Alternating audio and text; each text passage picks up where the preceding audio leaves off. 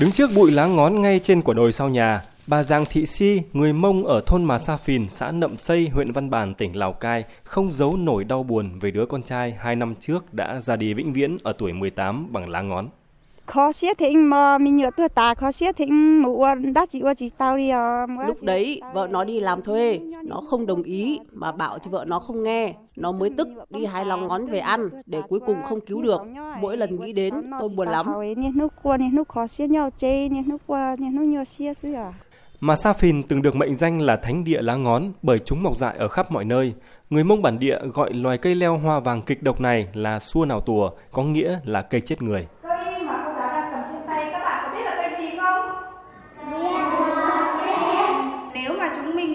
Cây này thì chúng mình sẽ à, sẽ chết đúng không?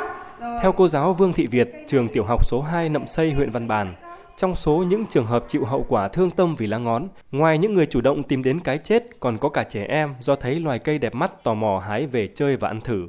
Vậy nên lá ngón bất đắc dĩ trở thành chủ đề học tập ngay trong nhà trường.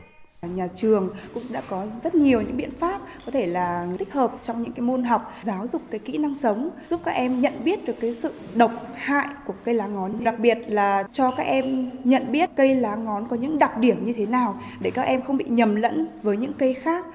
Thống kê cho thấy từ năm 2018 đến nay, toàn xã Nậm Xây có 6 trường hợp tử vong do tự tử, trong đó 5 người sử dụng lá ngón. Theo anh Giàng A Sinh, một người dân trong xã thì con số này đã giảm hơn nhiều so với trước kia.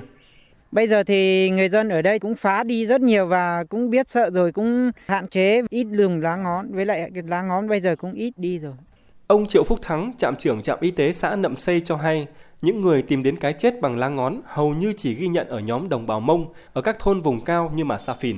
Đáng chú ý, những năm gần đây, sử dụng lá ngón để tự tử tập trung ở nhóm thanh thiếu niên với các lý do hết sức đơn giản như giận dỗi, ghen tuông, tình yêu bị ngăn cản. Từ pháp xã các ờ, ban ngành cũng vào cuộc tuyên truyền rất là nhiều nhưng mà tuyên truyền nó không thế thôi dân ở trên đấy nó có thói quen từ trước rất khó luôn. Dù đã giảm nhưng những cái chết bằng lá ngón vì lý do không đâu vẫn còn tiếp diễn ở Nậm Xây cũng như những khu vực vùng cao khác của Lào Cai. Đây cũng là vấn đề xã hội cần thiết phải có sự vào cuộc quyết liệt hơn từ phía chính quyền và ngành chức năng.